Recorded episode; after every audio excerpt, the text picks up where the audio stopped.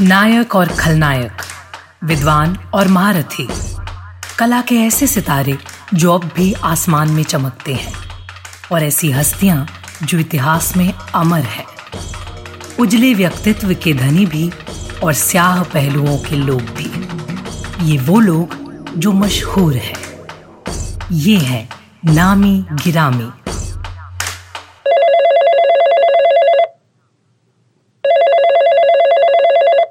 10 जून 2002 रोज की तरह doctor A P J Abdul Kalam Anna university में अपना लेक्चर ले रहे थे। उनके कमरे के फ़ोन की घंटी लगातार बज रही थी।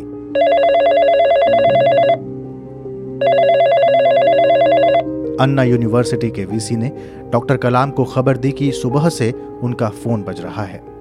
जैसे ही डॉक्टर कलाम अपने कमरे में पहुँचते हैं, उनका फ़ोन फिर से बजता है। और दूसरी तरफ़ से जो आवाज़ आती है वो डॉक्टर कलाम के जीवन का एक टर्निंग पॉइंट था। किसका फ़ोन था वो? और क्या बात हुई थी दोनों के बीच? आगे बताऊँगा। आज तक रेडियो सुन रहे हैं आप। मैं हूँ अंजुम शर्मा और नामी गिरामी में आज बात भारत के missile man doctor A P J Abdul Kalam की।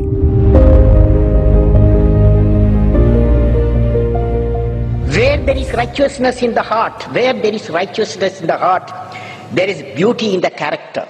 When there is beauty in the character, there is harmony in the home. When there is harmony in the home, there is harmony, there is an order in the nation. When there is order in the nation, there is peace in the world.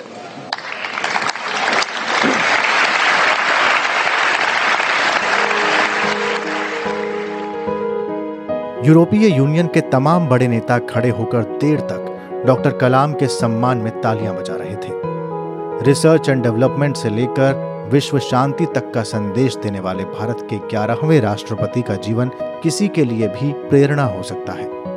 Rameswaram के मछुआरे परिवार में पैदा हुआ एक बच्चा मदरसे में पढ़ाई करता है, अखबार बेचता है धीरे धीरे अपनी मेहनत के दम पर ग्रेजुएट होता है। इसरो और डीआरडीओ को नई ऊंचाइयाँ देता है। भारत के वैज्ञानिक आकाश को समृद्ध करता है और एक दिन देश के सर्वोच्च संवैधानिक पद की शोभा बढ़ाता है। ये सब कुछ इतना आसान नहीं था। ये सपनों के सच होने की एक पूरी दास्तान है जिसके पीछे अथाह परिश्रम और नवीन सोच की दुनिया काम करती है। अपनी सोच के पीछे डॉक्टर कलाम ने हमेशा अपने शिक्षकों को याद किया और दोहराते रहे कि एक शिक्षक की ज़िम्मेदारी कितनी बड़ी होती है। My teacher, Shiva Subramaniya, injected in me what should. What should be the mission in life. That was something to do with the flight. He injected me.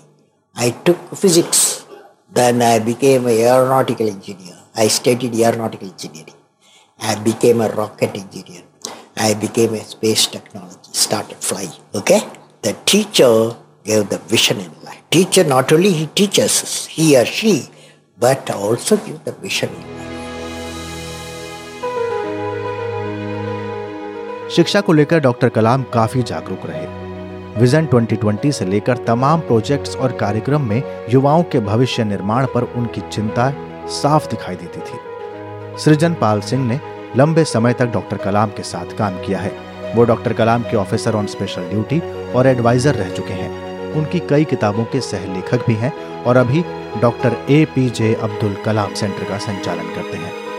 वो बताते हैं कि क्यों डॉक्टर कलाम चाहते थे कि उन्हें एक शिक्षक के रूप में याद रखा जाए।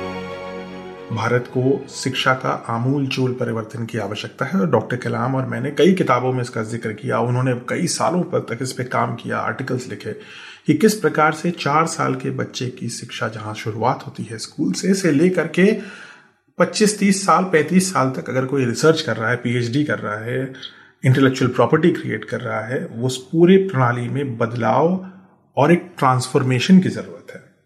आज जिस काल में हम बैठे हैं, उस काल में वो ट्रांसफॉर्मेशन हमारे ऊपर काफ़ी हद तक फोर्स भी है और अपॉर्चुनिटी भी आ गई है। शिक्षा को हम कैसे इक्विटेबल बनाएँ, कैसे हम भारत के जो सत्तर, पचहत्तर परसेंट बच्चे जो भारत के सरकारी स्कूलों में जाते हैं, कैसे वो कंपेरेटिव बने अपनी नॉलेज के ज़रिए, कैसे हम टीचर्स को कंपेरेटिव बनाएँ ग्लोबल स्टैंडर्ड्स का बनाएँ, कैसे हम एक शिक्षक बनने की जो रिस्पेक्ट है, उसको हम बढ़ाएँ। डॉक्टर कलाम ने राष्ट्रपति बनने के बाद करियर में एक नया मोड़ लिया उन्होंने। उन्होंने एक नया करियर चुना और वो शिक्षक बने। वो बोलते थे, मैं मैं चाहता हूँ कि लोग मुझे टीचर के रूप में याद रखें बिकॉज़ मैं एजुकेशन में काम करना चाहता हूँ। वो मुझसे बोलते थे कि, मैं तो हेडमास्टर बनना चाहता हूँ किसी स्कूल का।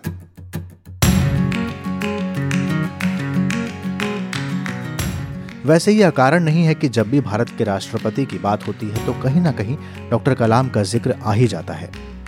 दरअसल उनकी सादगी, उनकी सहजता, उनकी ईमानदारी, उनकी निर्णय क्षमता और बच्चों के प्रति उनका प्रेम उन्हें आम जनता के करीब ले आया। साल 2005 की बात है। राष्ट्रपति भवन में राष्ट्रीय बालश्री सम्मान दिए जा रहे थे।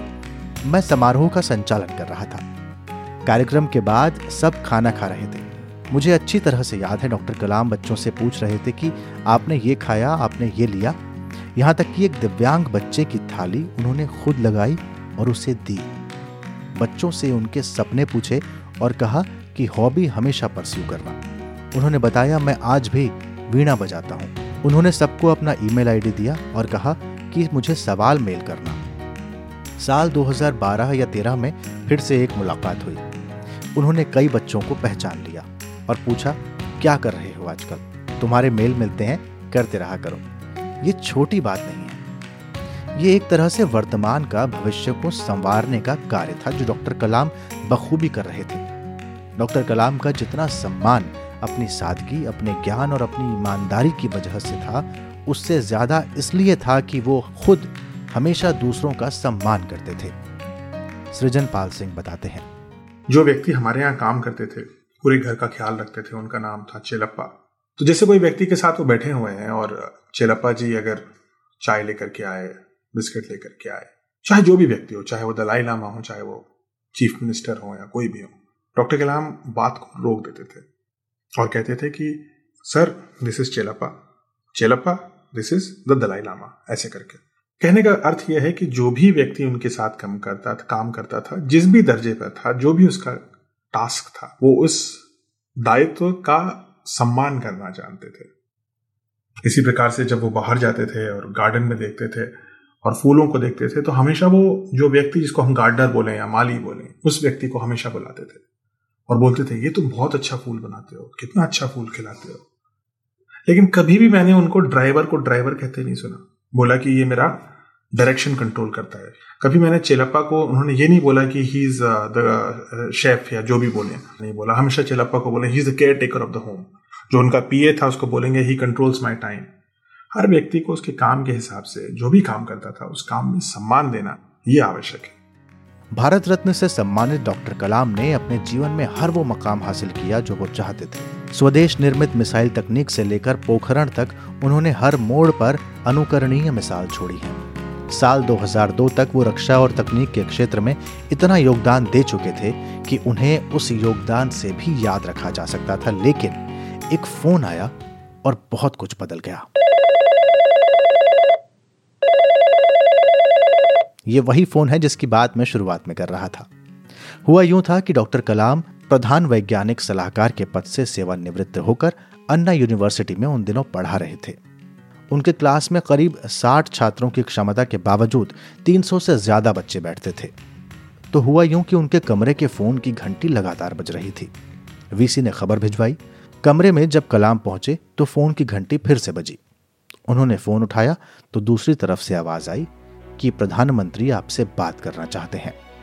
प्रधानमंत्री से फ़ोन कनेक्ट हो ही रहा था।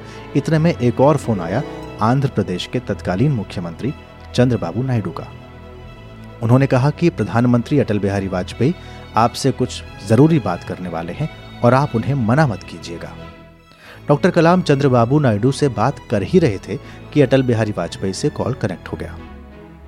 अटल बिहारी वाजपेयी ने फ़ोन पर कहा कि कलाम, आपकी शैक्षणिक ज़िंदगी कैसी चल रही है? कलाम बोले, बहुत अच्छी।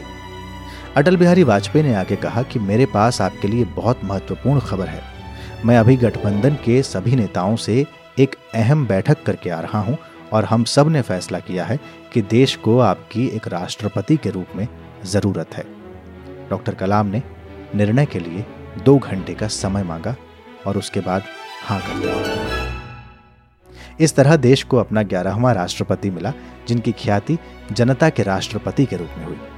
डॉक्टर कलाम से जुड़े बहुतेरे किस्से हैं जो हर बार कुछ नया सिखाते हैं और उन सबको यहाँ समेटना संभव नहीं है। आप चाहें तो उनकी लिखी किताबें पढ़ सकते हैं और सीख सकते हैं कि आदमी में आदमी को ज़िंदा कैसे रखा जाता है।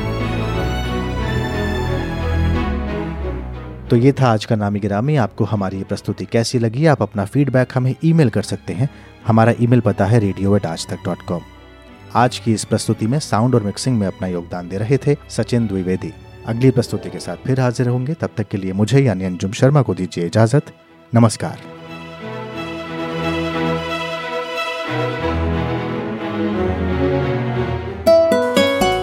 आज तक रेडियो सुनता है सारा जहाँ।